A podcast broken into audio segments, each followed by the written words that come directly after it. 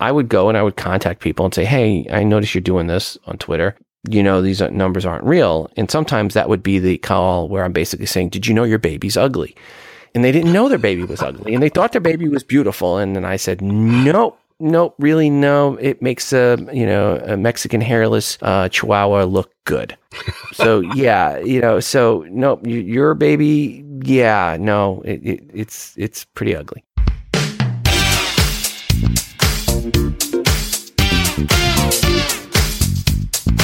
My name is Carey Green, and I am the client happiness guy at podcastfasttrack.com, and this is Podcastification.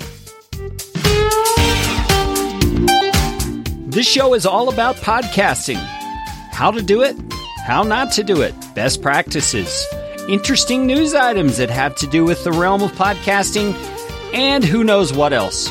And I'm trying to do it all with a little bit of fun and some information to help you get a show going, keep yours going, or make it better. And if you like what's going on here on the show, I would appreciate it, oh, so appreciate it, if you could leave a rating or review on iTunes. You can find out how to do that at podcastfasttrack.com slash review. That's enough of that kind of stuff. Let's get you podcastificated right away.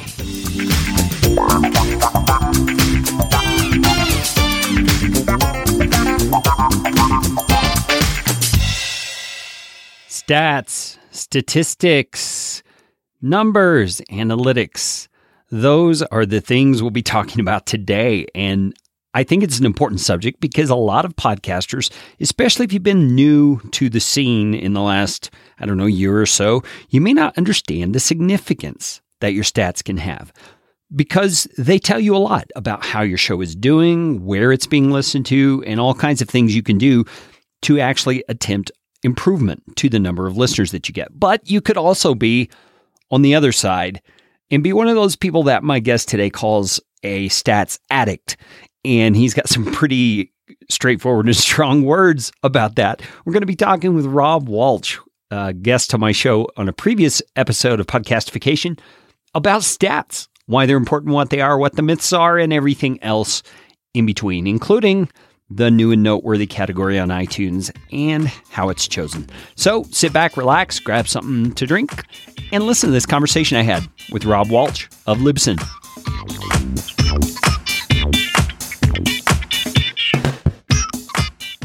Rob Walsh, how you doing today? I am doing excellent, Carey. How are you? I am doing well. It's been a, a, crazy kind of a month, and it's only just begun. So it's nice to have you on the on the show today. Hey, we are going to talk about stats. And uh, when I talk about stats, I think immediately of things like number of downloads that I've gotten on my show, and you know, number of devices and who's using and listening on what device and that sort of stuff. Why don't you, being a guy that deals with stats all the time, give us just kind of your overview picture of what you think of when you think of stats? Well, I always try to think of stats in what has my most recent episode done in the last four weeks? So my most recent episode that's four weeks old, how's it doing? How's it compared to the episode before that and the one before that? I tend to look at trends on a per episode basis. I, I, love people, they'll say, I get this amount of downloads per month. That's meaningless. Doesn't mean much. You could release 20 episodes a day every day of the, the week and still give a monthly number and have it less than what somebody else is doing with one episode. Ultimately, what people want to know is your kind of your unique audience, and that's a per episode. So when I think stats, I try to think per episode. And what do you think four weeks? Why are you picking that time frame? Within four weeks, you've really hit your core audience that's where you're going to see most of your responses at that point. If they haven't listened when you released within four weeks, then they're, they're kind of stumbling upon it later on. In addition, advertisers, that's where they want to know. Uh, you want to know what your numbers are because they're going to pay you based on what your downloads are in that first month. So that's what advertisers are looking for. And I think that's also where your relevant audience is. In reality, when I release an episode, uh, when I get feedback from that episode, it's usually within the first two weeks. But every now and then, I'll still get an email from somebody within uh, you know, maybe three weeks after an episode, or you know, maybe up to four. But it's rare, rare, very rare that I'll get an email from someone from an episode I released six months ago saying, "Hey, I have a question about this," or you know, "Here's an answer to someone's question on this." They'll let that go. About the only time I'll ever hear from someone when it's six months old or older is, "Hey, you were wrong. You said this was going to happen." Yeah, human nature to uh, focus on the negative rather than the positive, I think.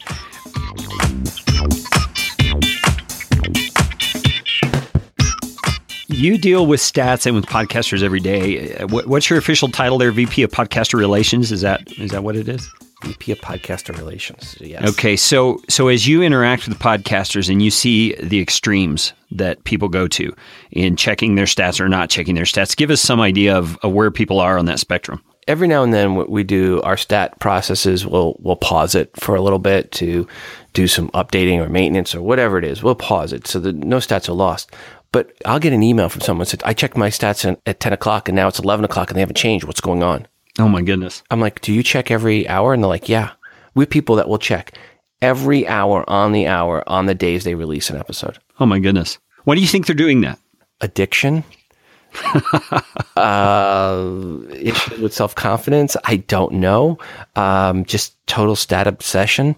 I try to tell people don't don't check it. Che- you want to check your stats? That's great. Check it right after you post your next episode. Go and look at the uh, stats for the previous ones. That's when I do. I look at my stats once a week when I release a new episode after the episode's released and I go in and go and see how did the other episodes do.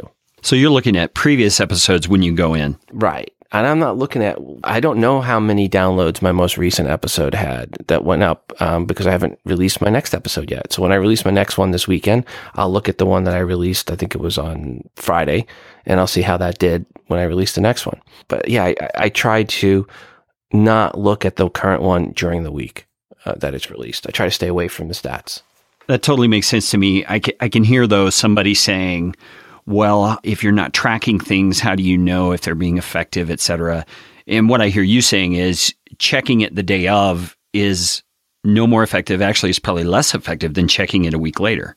Well, when you go and you check a week later, you can see how it did the day of and the next day and the next day and the next day. And then I only have to look one time to see how that show did when it rolled out rather than going in multiple times. And all the time I save not checking stats is time I can spend sleeping or working on more content. So yeah, I mean, every minute you spend looking at and obsessing over stats is one less minute you spend putting towards good content towards your show. Yeah, so most like most addictions, it's probably a time waster more than it is anything else. I have everybody else's stats to get addicted on. So I I spend a lot of time during a week working on stats, just not my own show stats. So I've broken the habit on my own show to to go and obsess over everybody else's stats in aggregate. Yeah. And what is your purpose in doing that as the VP of Podcaster Relations? What are you trying to understand so that you can better help podcasters? I want to understand trends. I mean, one of the most recent ones, we just, if, if you listen to the latest episode of the feed, it was uh, episode 93, I, I talk about this bad myth out there that podcasts need to be 25 minutes or less. You know, that's, you know, you read so many articles that say, oh, your podcast needs to be under, under 30 minutes, under 25 minutes, around 20 minutes. That's the ideal spot. That's how long people listen for. And I'm thinking, well, that's not what we're seeing. What we're seeing is the long shows are the most popular shows. So rather than thinking what I'm seeing, I went and I looked at stats and I pulled stats. And what we found was I look at all the episodes that were released in the month of January and measured them at the end of February. So on average, each episode was 45 days, nothing less than 28 days, nothing more than 60 days, right? So I looked at all those from January and I looked at all the episodes that got over 100,000 downloads. And then I looked at those shows and I looked at the average length of episode for each of those shows. And then when I looked at that, what I found was of the shows that were getting 100,000 downloads or more, 84% were 51 minutes or longer.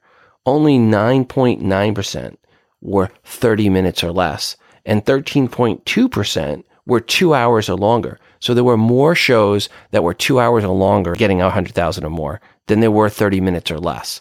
So back to those people that say, oh, shorter shows are better and they're going to be better for your growth. That's complete BS because the stats prove it out. The stats show what people are actually listening to, not what people think people are listening to or what people say their attention span is, but what people are actually downloading and listening to. And that is longer shows. Isn't that one of the greatest values of stats? I mean, I think I think about the business I do of producing audio and writing show notes and things like that that my company does. And I get my opinions made based on observation but they're still just my opinions, even though I'm quote unquote an expert at what I do. I still have to verify that opinion to be able to say it factually that this is what's happening. And that's what stats do for us, right? Exactly. And this is a perfect example of where stats come into play, where people are going out spreading misinformation based on nothing but assumptions in some surveys.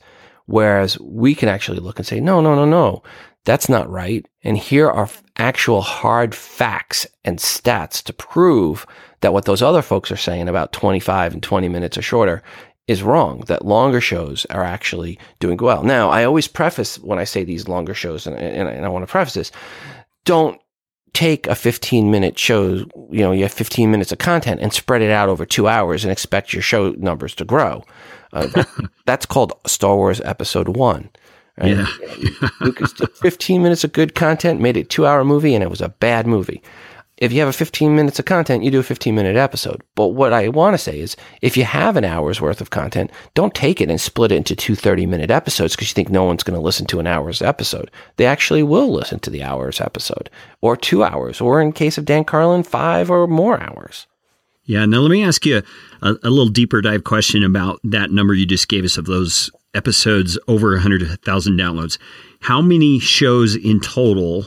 Or how many episodes in total rather was that that you were looking at when you found all the shows that had 100,000 or more? It was shows and episodes were triple digits and that's all. Oh wow. Yeah. Wow. So, so triple, yeah. So so in the hundreds numbers of, of shows. So the reason I ask that question is because I just want to give people an idea of the scope of this research that you're doing. This isn't just 10 shows with 100,000 downloads or more. This is a significant number. Yeah, and it was a significant number of episodes. It might I have to go back and look. I don't I think it was close to four digits on the episodes. It was close to right around a thousand on the episodes. Wow. So this is significant in terms of stats to bust that myth. And one of the things that that tells me is when I hear a so-called podcasting expert out there recommending to people that they should have shorter episodes. I need to kind of question whether they're an expert or not. Yeah. If they don't know in that regard, how might they mislead me somewhere else? They'll probably then tell you about new and noteworthy. Yeah, so let's go there.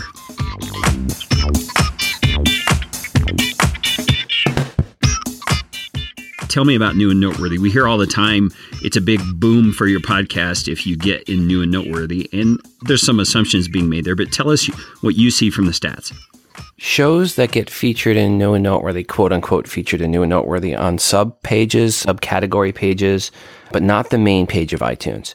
At best, it's a bump of about 100 downloads. For that one episode or two or three yeah, episodes? For the episodes that get released during that point in time while they're on new, the new and noteworthy. And at best, 100. And if you're in a subcategory page, you're probably not even going to see that. Usually, when they see that bump, it usually goes away after five episodes later. If you get featured on the front page of iTunes, that will give you a bump. You get up on the header, that will get you a bump. But the front page and the header and all that is 100% hand curated by Apple. There's no way to game it. Doesn't matter how many times you tell people to go put a rating or a review in. That's the other place that what people mistake. They think that ratings and reviews are going to help bump you up in the top 200 list, which doesn't. Um, there's nothing you can do to game the front page of iTunes other than actually having real people go out and subscribe and listen to your podcast and it grow. Then Apple will take a look at your show, and if they think it's worthy, then they'll feature it in the on on the new and noteworthy or the top of the iTunes. Getting featured there will give you a bump of a 1500 2000 and that may be enough to get your show kickstarted and going that's what happened with lore you know lore got featured after it had been out for a little bit that kicked him off and that got the word of mouth going but he didn't do anything. He didn't game anything. He didn't ask listeners to go rate and review. He didn't do any of that stuff.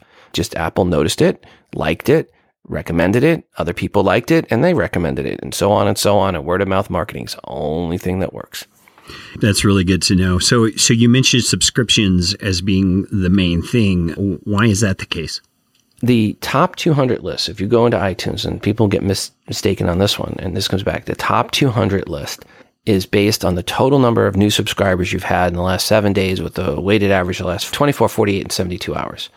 People think this top 200 list has something to do also with rating reviews. It doesn't. It's just about new subscribers, not total number of subscribers all time, new subscribers. Within that time frame. Right. Within that wow. time frame. I've seen a show get into the top 20 it was like I, I, went one day and I and I pulled all the shows that were in the top 100 and that hosted with Libsyn, and then I looked at the stats on how many downloads each of those shows had for their most recent episode that was at least two weeks old, or their most recent episode if it was less than two weeks old. So whatever the most recent episode was, if they had one that was at least two weeks old, what that was, and if they didn't, if they were just a brand new show, what was the most, you know, what was the numbers on that?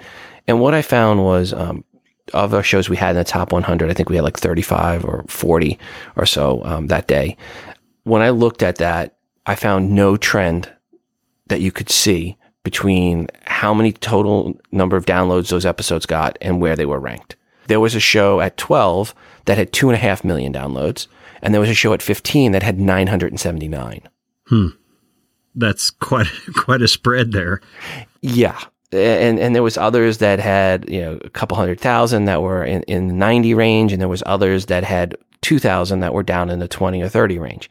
So it w- literally was all over the place. You you could not chart or predict any numbers based on where they were. And and i, I do a, a graph of this and i put up the chart and i'll show without the numbers. And i'll say here's where the shows are ranked and then i'll put the numbers in and they're like wow and you see no trend.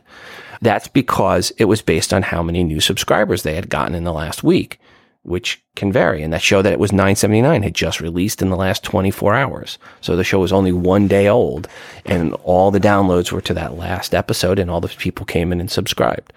You know, people ask, why is this important? Well, it's important to understand how iTunes works if you want your show to be successful. And that is you want to recommend people go to iTunes and subscribe to your podcast. A lot of people like, oh, send people back to my site or, or worse yet, they use an ITPC link, which bypasses iTunes. You want people to go into iTunes and click subscribe. And why is that? Because that's what Apple wants you to do. It's not a coincidence this works this way. Apple made this system very simply to drive people to iTunes so that when they go and click on your podcast, they may also go off and buy a movie or music or other things. You know, Apple didn't get 200 and something billion dollars in the bank by not liking money. They do things for a reason and understanding that. And it's not bad on Apple's part because it allows any show to chart, but you have to understand how it works. And, and sending your subscribers to iTunes is one of the best things you can do when you launch a new show. Yeah, that totally makes sense to me. Let me play devil's advocate a little bit or, or ask you a, a philosophical question, I guess, because to me, this depends on what your goal as a podcaster is. Right. Uh, if I want people to land on my site so that they can see my online course and they can see my coaching packages and they can see my books for sale instead of sending them to iTunes, that's a, an individual preference and call to make, correct? Correct. Um, yeah, my goal at that point is not getting more subscriptions. My goal is selling more stuff. Yes, but you also have to look at it this way too. If you're trying to get word out about your site and you feel that your traffic to your site stagnant, you're launching this podcast as a way to then really grow your audience. Then you want that podcast to get off to a good start so that it has a chance to grow virally in iTunes. And sending people to your website is going to negate that effect. Now, after you've launched a show for six months, yeah, you're not wanting to send people to iTunes all the time. But when you launch, say you have a mailing list that you've curated, your mailing list, not one you bought from some guy by the name of Steve who emailed you and said, Hey, I got a mailing list of people that like iOS apps. Just a mailing list that you've actually hand curated. All the people know you. They have opted into this mailing list. Launching your podcast with a direct link to iTunes to that mailing list is a great way to push your show up in the charts on iTunes. Matter of fact, it's the only way I've seen work. That absolutely makes sense. And and let me uh, finish this up by asking you, in your view of looking at the stats and, and understanding what you do about iTunes, what is the benefit of your show being higher in the standings in iTunes? Discoverability. People find it. Now, here's the other thing in iTunes the total number of subscribers all time that impacts how your show ranks in search results. So when you go into iTunes and you search for iOS or iPad or iPhone, you're going to find this one little show called Today in iOS at the top of the rankings. Why? Because that show is, my show. I launched it 10 years ago. yeah. And it was the first podcast about the iPhone. I have more total number of subscribers all time that people have gone and clicked subscribe to that show than any other show that covers iPhone and iOS and, and iPad. So how your, your show is ranked in the search results is really determined by how many total subscribers you've had all time. So if you want to do better in search results, which is probably the, the number one way people find things outside of the top 200 list, you wanted to go ahead and, and make sure you get people to click subscribe. Since we're talking about subscriptions to iTunes, let me ask you a few related questions.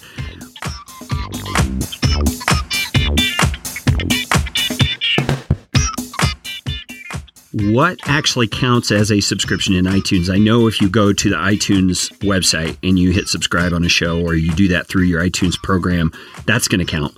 But what about if someone uses Pocket Casts or nope. you know any of those? Nope. Overcast, Pocket Cast, Shifty Jelly Pocket Cast, none of those count. Only things that count is going to the iTunes store, clicking subscribe, or going to the podcast app and clicking subscribe. Because as you said, iTunes wants you on their site. They want you in their ecosystem, right? Yeah. Okay. Well, that makes sense. And it's it's unfortunate that it works that way on our side. I, because you know a lot of people like me for example i never go to the itunes store. I subscribe through my my listening app. But i understand why apple does that. So that does make sense. All right. Let's get back to stats. We'll jump off of itunes for a bit. Tell me some of the most common myths that you hear perpetrated out there about stats one would be that there's more uh, Android users. Uh, I've heard that one come up recently. I, I, don't know where that one came from. We see across our network 4.38 to 1 was the most recent iOS to Android ratio. So a lot more downloads iOS to Android. And let me let me ask you a question about that. It may just be speculation, but why do you think that is? Apple has always made podcasting easily accessible in their ecosystem. So, uh, you know, Apple's done a lot to promote podcasting.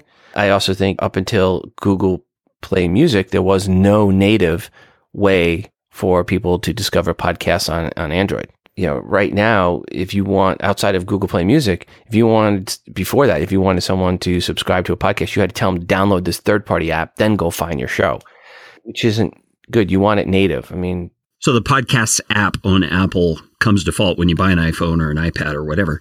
So that makes it easier. I think the other big misconception is what the typical number of downloads shows get are. People hear people out, out there running around saying, I get all, I get a hundred thousand, I get a million, I get two million. A lot of those people yelling those numbers aren't telling the truth. I always give this one story. When I started at Libsyn, uh, right before I started, I was at a conference uh, a few months before, and there was a guy running around, and he was saying, "I get sixty thousand downloads an episode. I get sixty thousand an episode." And he lip, he hosted on Libsyn, and I'm like, man, this guy's show sucks. There's no way this guy's getting sixty thousand. This was ten years ago, right? So I mean, think about that. So first day on the job, I went in and, into the stats. Uh, I looked up his numbers, and his best episode ever was six hundred. Hmm. Yeah. So you know, another thing is people tend to lie about their numbers. So what we try to do at Libsyn is I always try to give out what the actual median number is and what the mean number, average mean is. And so the median number is right around 200. That means half the episodes released with us get 200 or more and half get 200 or less. And I say to people, if you're getting over 500 downloads an episode, that's a successful show. I, I define successful at 500 because at that point, you've broken away from all your friends and family. You're beyond what most of the shows out there are getting. Um, you've created an audience that are interested in what you're talking about. Now, that doesn't mean if you're getting 150 that you don't have an audience that is interested in what you're talking about. I'm just saying, in general, without knowing the topic. I mean, granted, you could have a podcast on professional pig raising, and 150 is is is super successful. But in general, generic topic podcast, if you're getting over 500 downloads, you have a successful podcast.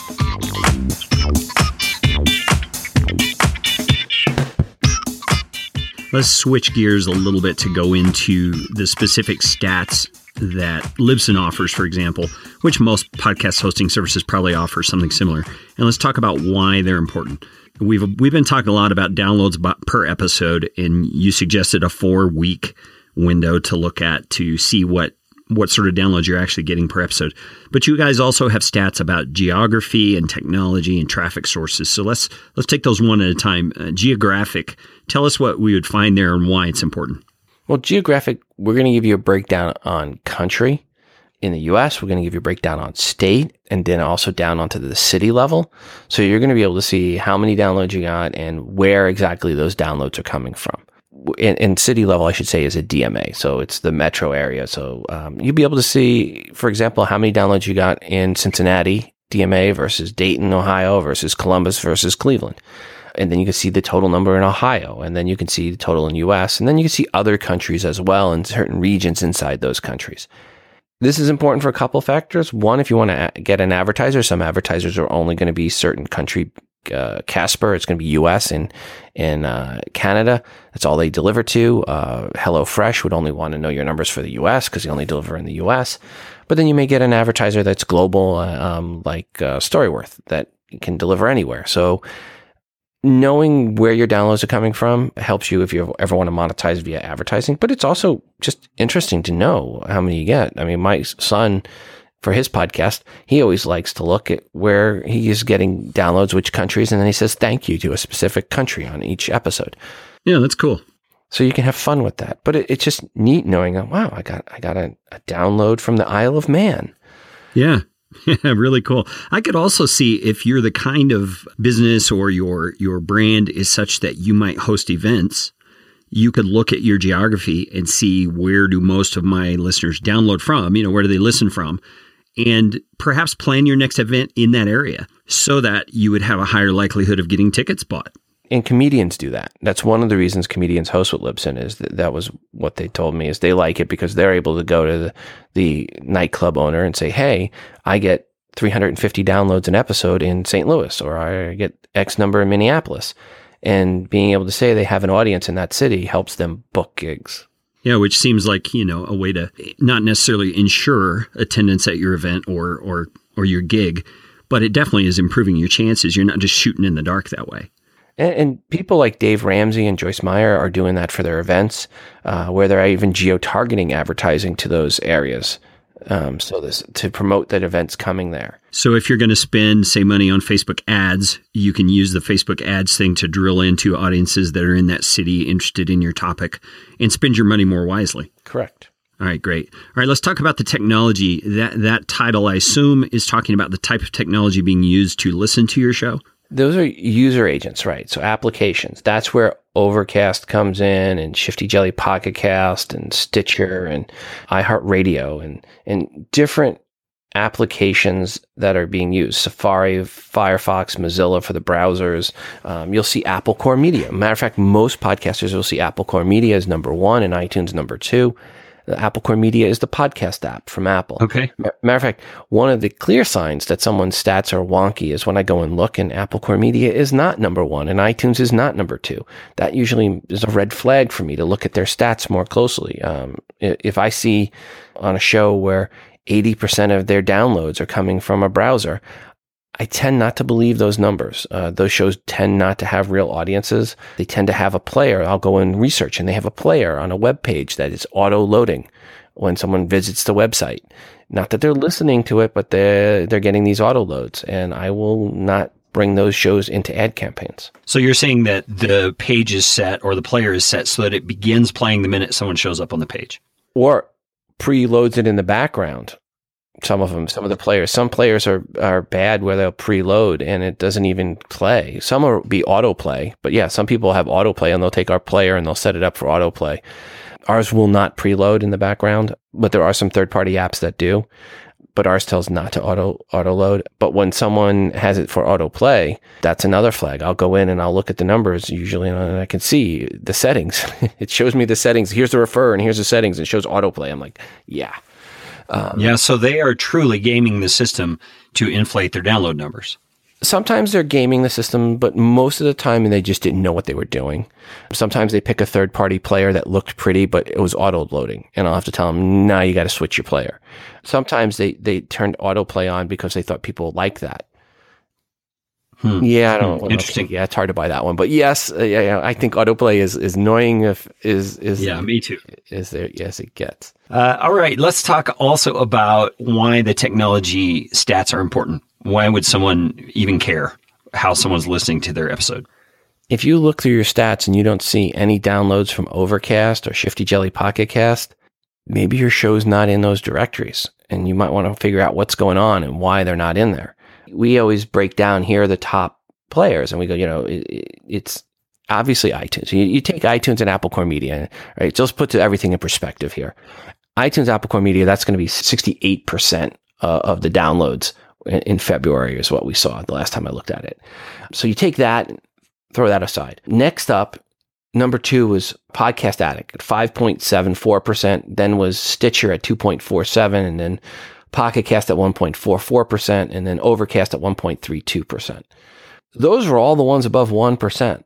So if you don't see downloads from Stitcher or Pocket Cast or Overcast, you might want to get your shows, make sure your shows are in there. Now, Pocket Cast and Overcast pull from the iTunes directory. So if you're not seeing that, something's really wrong. Stitcher, you have to go and, and manually submit to Stitcher. By knowing and understanding where you're getting downloads, you're also knowing where you're not getting downloads, and you want to find out. You might want to find out why if you're not seeing downloads in those top user agents. Yeah. So if someone doesn't see downloads from Pocket Casts or, or one of those that pull from iTunes, how would they go about figuring out what's wrong? Get the app and then take a look and see if your show's in there or how it's showing up. Make sure it's showing okay.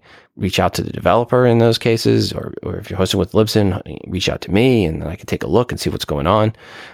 But yeah, you want to look at your user agent information to see if you're in there. In, in most cases, you're going to be, but we've had cases where people weren't in a couple of apps they thought they should have been in. And what it came up to one of them was um, their title of their show was too long. They had gamified it with spammy tags, and that broke one of the applications out there and, and, and, couldn't get in. So, give me an example of gamifying the title, just so people are clear on what you're saying. Um, gamifying the title would be Rob's awesome marketing podcast dash entrepreneur dash business dash Seth Godin's dash Tim Ferriss dash Joe Rogan dash on and on and on. People will put all these keywords in their title or author tag, and sometimes those things will break other services. Like Spotify has a limit, for example, of how many characters you can have in the title. So for shows that we we go to put in Spotify, I have to look at their titles and make sure they're they're small enough, and I basically rip out any gamifying of, of keywords in the title.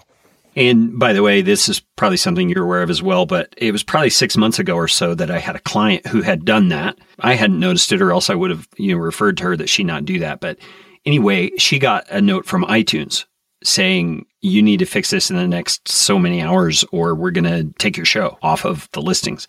And uh, so, so iTunes is even cracking down on that. Here's a better one. I got an email from Apple this week and said, "Hey, we want to feature this show, but they're gaming their author tag remove it. We can't feature them. Wow. So even gaming the author tag is it is it mainly the title and the author tag that are to be concerned about? Right, because those are the ones that are most relevant in search results. So people know, okay, those are the only two things that affect search results. I'm going to put stuff in. Your author tag should be your name or your company's name, and that's about it. Your author tag should not have Tim Ferriss or Zig Ziglar or Seth Godin or anything else or business or entrepreneur. It could be Carey Green, entrepreneur. That's it. Or Carey Green, author, but not Carey Green, author, who sometimes interviews people like Tim Ferriss, Seth Green, uh, Seth Godin, and, and stuff like that. So in this case, it was one where the person had both actually wound up having gamified both the title and the and the author. The author was just really bad. So I went back to them and said, "Hey, you got to remove all this stuff." And he cleaned it up. And I went back and said, "Okay, he's cleaned it up, and now we'll see if the show gets featured or not." Interesting. So when you say featured, you're talking about they're on the main page and that's that sort of stuff. Right.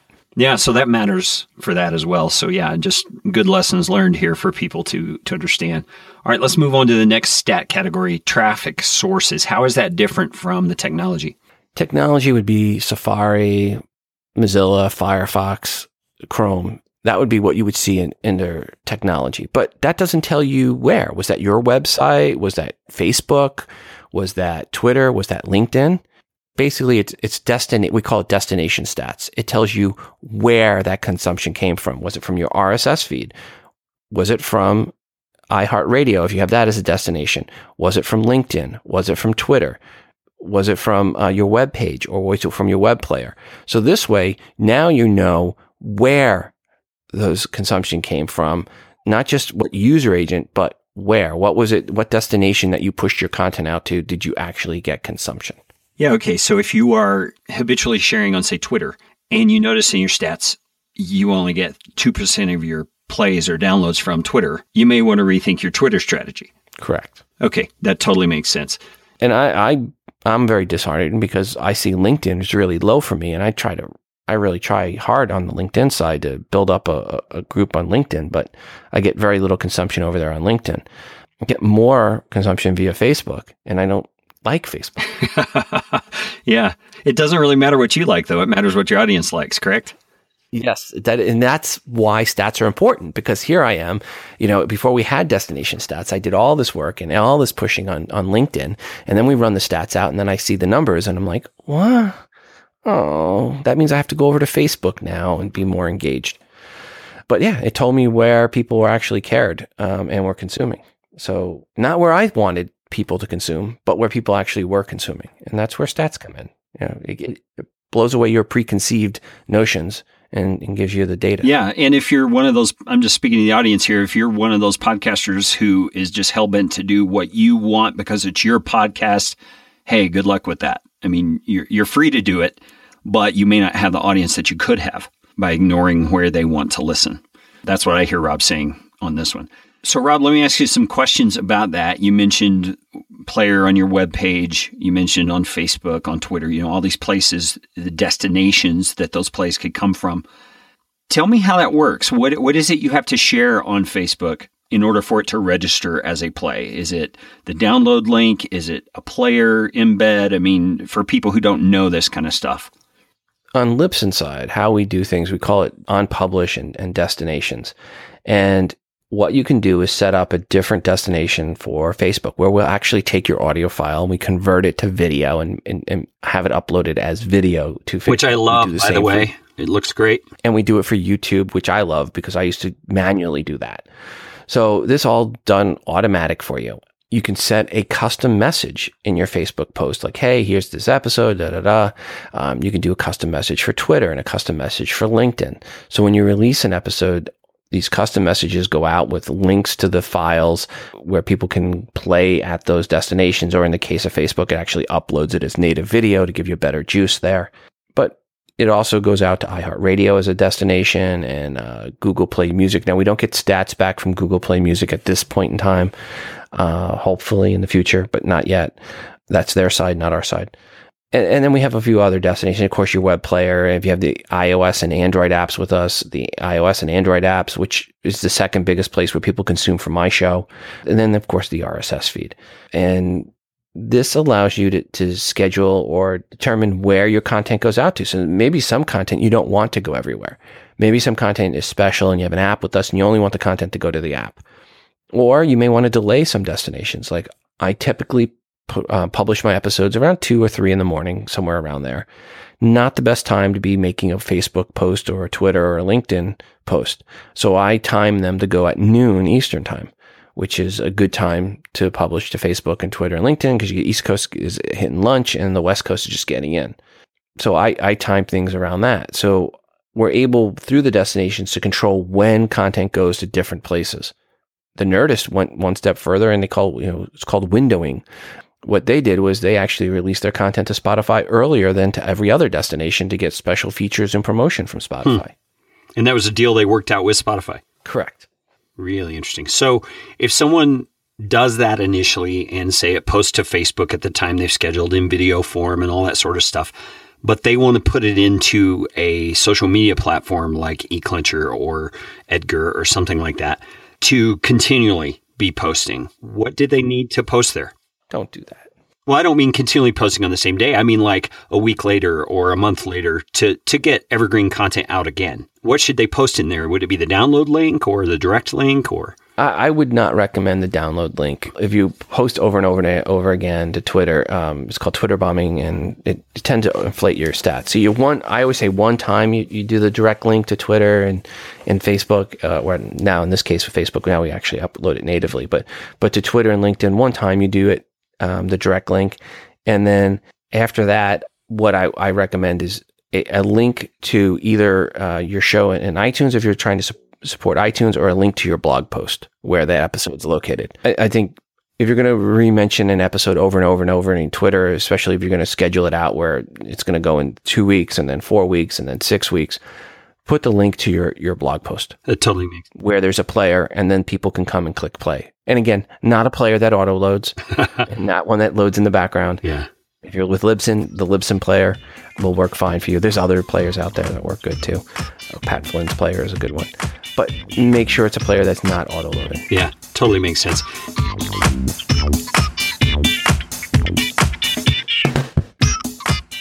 Now, you mentioned a, a, phrase there I'm sure a lot of people are not familiar with Twitter bombing. It does relate to stats. So, why don't you explain to us real quickly what Twitter bombing actually is and why it's not a good thing? There's varying degrees of Twitter bombing, but the basic definition is someone that's going to be tweeting over and over and over multiple times an hour links to diff- different episodes that they've released. And I've seen some people where they tweet a hundred times or more an hour links to their episodes. That's insane. Yeah. And first off, nobody's going to be following you on Twitter if you're doing that. Right? and, and some of them are using multiple accounts anyway. But when you do that, you've lost all value of Twitter. But there are some bots. Every time you put a link up there, there's some bots that will hit that. So what they found was, well, if I do this, my numbers go up. Well, kind of, yeah, your numbers go up. But some of those bots, unfortunately, which spoof different user agents, would cause numbers go up. Now I can tell a lot of times if people were doing that, I can look at their stats real quick and see it. And I would go and I would contact people and say, Hey, I notice you're doing this on Twitter. You know, these numbers aren't real. And, and sometimes that would be the call where I'm basically saying, did you know your baby's ugly? And, and they didn't know their baby was ugly and they thought their baby was beautiful. And then I said, nope, nope, really no. It makes a, you know, a Mexican hairless uh, Chihuahua look good. so yeah, you know, so no, your baby, yeah, no, it, it, it's it's pretty ugly, and unfortunately, some of those people would tell me, well, this is what X Y Z person told me to do in his seminar, and I and I'm like, oh my god, did you pay for that seminar? And like, yeah, I'm like, oh. And, and, which brings me back to the other advice I always tell people. I go, the value of advice you get in the podcasting world is inversely proportional to the amount you spent on that advice. Mm there's people out there that were just recommending that and selling that as a way to guarantee you grow your audience. And no, you weren't growing your audience. You're just growing some bogus numbers.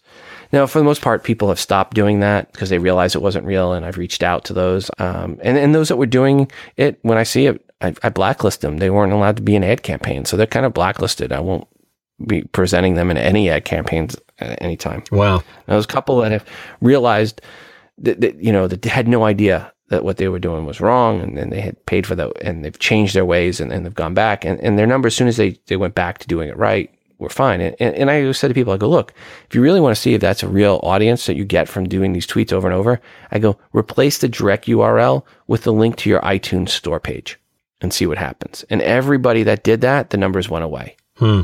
Yeah, that because to- it wasn't real. Totally makes sense. So why why is this particular to Twitter and not Facebook or LinkedIn or anywhere else? Just the bots that run through Twitter. Huh. So there's there's automated software that's that's the stuff there's stuff that's out there scraping and looking on a constant basis. And does it more on Twitter than the other social media platforms? That we can see. Yes. Yeah. Okay. All right. That makes sense. Well, Rob, this has all been great information. What have I not asked you about stats that I should have asked you about stats?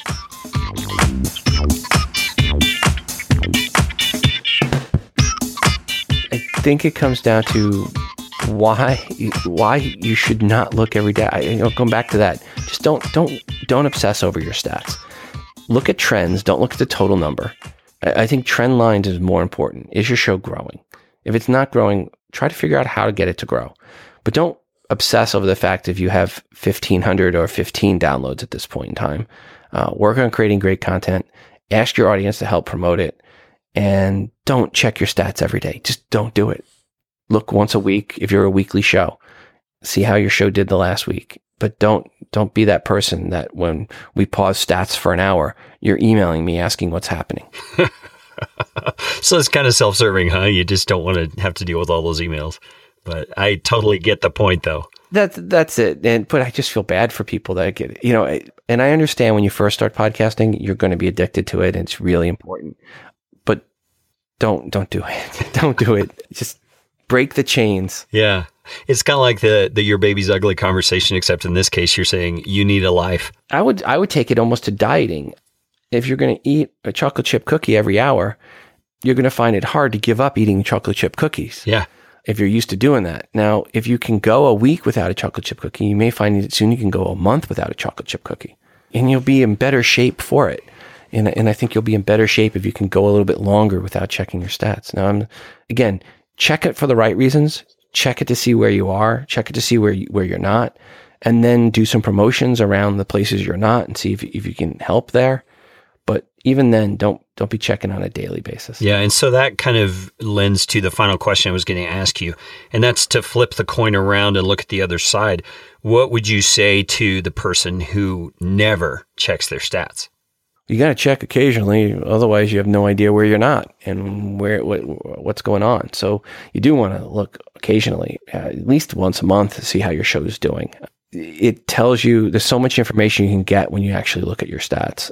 But again, don't over obsess. But look, see where you are, see where you're not, and if you're hosting with Libsyn, if you haven't set up destinations, by all means, set up every destination you can. Go under destinations in your Libsyn account and then click add new for everything you can add to. Add um, a blogger page, add a Tumblr page. You know, one of here's a great one. I talked with a, uh, an SEO expert last week at a conference and um, he, he broke the myth. I mean, he said, you know, the whole myth about if you double post content on two different blog pages, it will hurt you. Yeah. He's like, no, that's, he goes, that's complete BS. He goes, there's no truth to that at all. Google will not hurt your your site's index or ranking because the same content was posted somewhere else. It won't boost you, but it won't hurt you. So get your content into Tumblr, get your content into Blogger. Those are free places you can publish your content to post to. And additional places may, people may stumble upon you. He goes, and for those that think, oh no, that's not true. Google really does punish you. That's because that's FUD that's out there that he goes, he goes, I don't know where the myth came from. He goes, but he goes, if that was actually true, he goes, there would be a whole industry created around finding competitors content and reposting it so that you would hurt all your competitor sites to boost you up.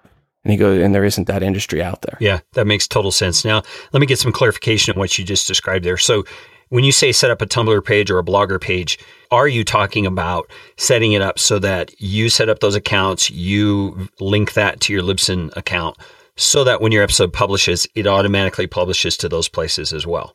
Correct. Yeah. And so what is it going to publish there? Is it just going to be a like what is in your description on Libsyn with a player? Yeah, the title and description of your episode along with the player. Wow. That's pretty cool because I I had not thought of those two things, honestly. Blogger and Tumblr. Granted, I know three quarters of people on Tumblr are there for the porn, but there is that other 25%. Yeah. And it also, you know, may rank in Google organic search and that's where they find you. Right. And that's why you publish to YouTube too. That's why I always say to people, like, why are you publishing your audio as video with a static image in YouTube? Because of SEO, because of search. You know, it's, it's, gee, YouTube has really good placement in Google search. There's a reason for that. Yeah. Yeah. Google happens to own it. Right. And they own and, and they own Blogger too. So, you know, that one has a little bit of an extra boost there. Yeah. Well that's I think that hack right there is and it's not really a hack, it's just a piece of information we didn't know. I think that's worth the entire conversation. Not that everything else we talked about was worthless, but you know, that's a great tip. So, Rob, I wanted to just point out that you guys do a podcast every week from Libsyn called The Feed. And if people who are listening are very interested in stats and want to keep up on what the averages and means and stuff like that are, Rob talks at the end of every episode about the current stats that are going on through Libsyn. And so, Rob, why don't you tell us a little bit about the feed and where people can find it? All right. So if you can go to thefeed.libsyn.com, that's L I B S Y N. And for those wondering, it, Libsyn stands for Liberated Syndication. So L I B S Y N.com. So thefeed.libsyn.com.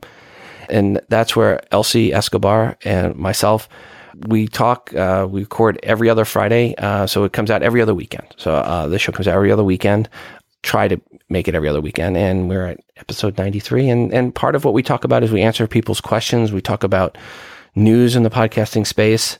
And then at the end, uh, I talk stats for all the stat junkies and, and try to, we try to do some myth busting on the show uh, there's a lot of bad, bad articles out there on podcasting. Um, we talked about earlier how to tell if someone was bad, you know, when they're telling you that be 20 or 25 minutes for an episode or new and noteworthy. And we, we go over some of the other ones that people will say so you know what to avoid.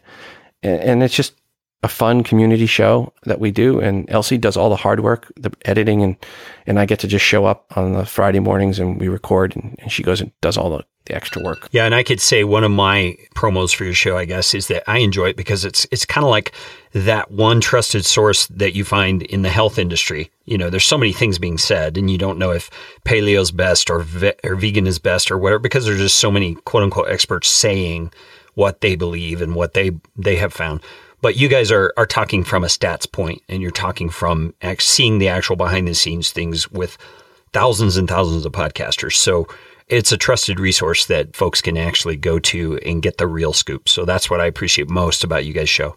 So thanks for doing that, Rob, and thanks for all your service uh, to the podcasting community. I know you've been around for a long time, and people don't know you; they should. So, Rob, how could they get in touch with you personally? Very easy. Just email me, Rob, R O B, as in Robert, R O B, at Libsyn.com. And if you have an iPhone or an iPad, uh, you can check me out at todayinios.com. That's my uh, podcast there, or just search for iPhone or iOS in, in, in the iTunes App Store, uh, the iTunes Store. If you have an Android device, you will not like that show. yeah, well, that's okay. That's okay. We Android junkies have our own shows, so I think we'll be good. Go to Android Central if you want an Android show. That's a good Yeah, one. okay. Rob, thanks so much for your time. This has been great. Gary, thanks for having me. Hello. So, which of those two are you, the podcast addict or the apathetic person who doesn't care at all about your stats? I hope that you learned something powerful or significant for your podcasting plan on this episode of Podcastification. And you know what time it is.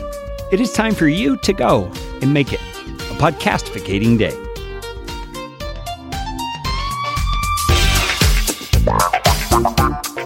This show is brought to you by Podcast Fast Track, where my team provides professional podcasting services without the time suck. Full production, editing, and show notes all in one monthly subscription package. You can find out more at podcastfasttrack.com. Now go out and make it a podcastificating day.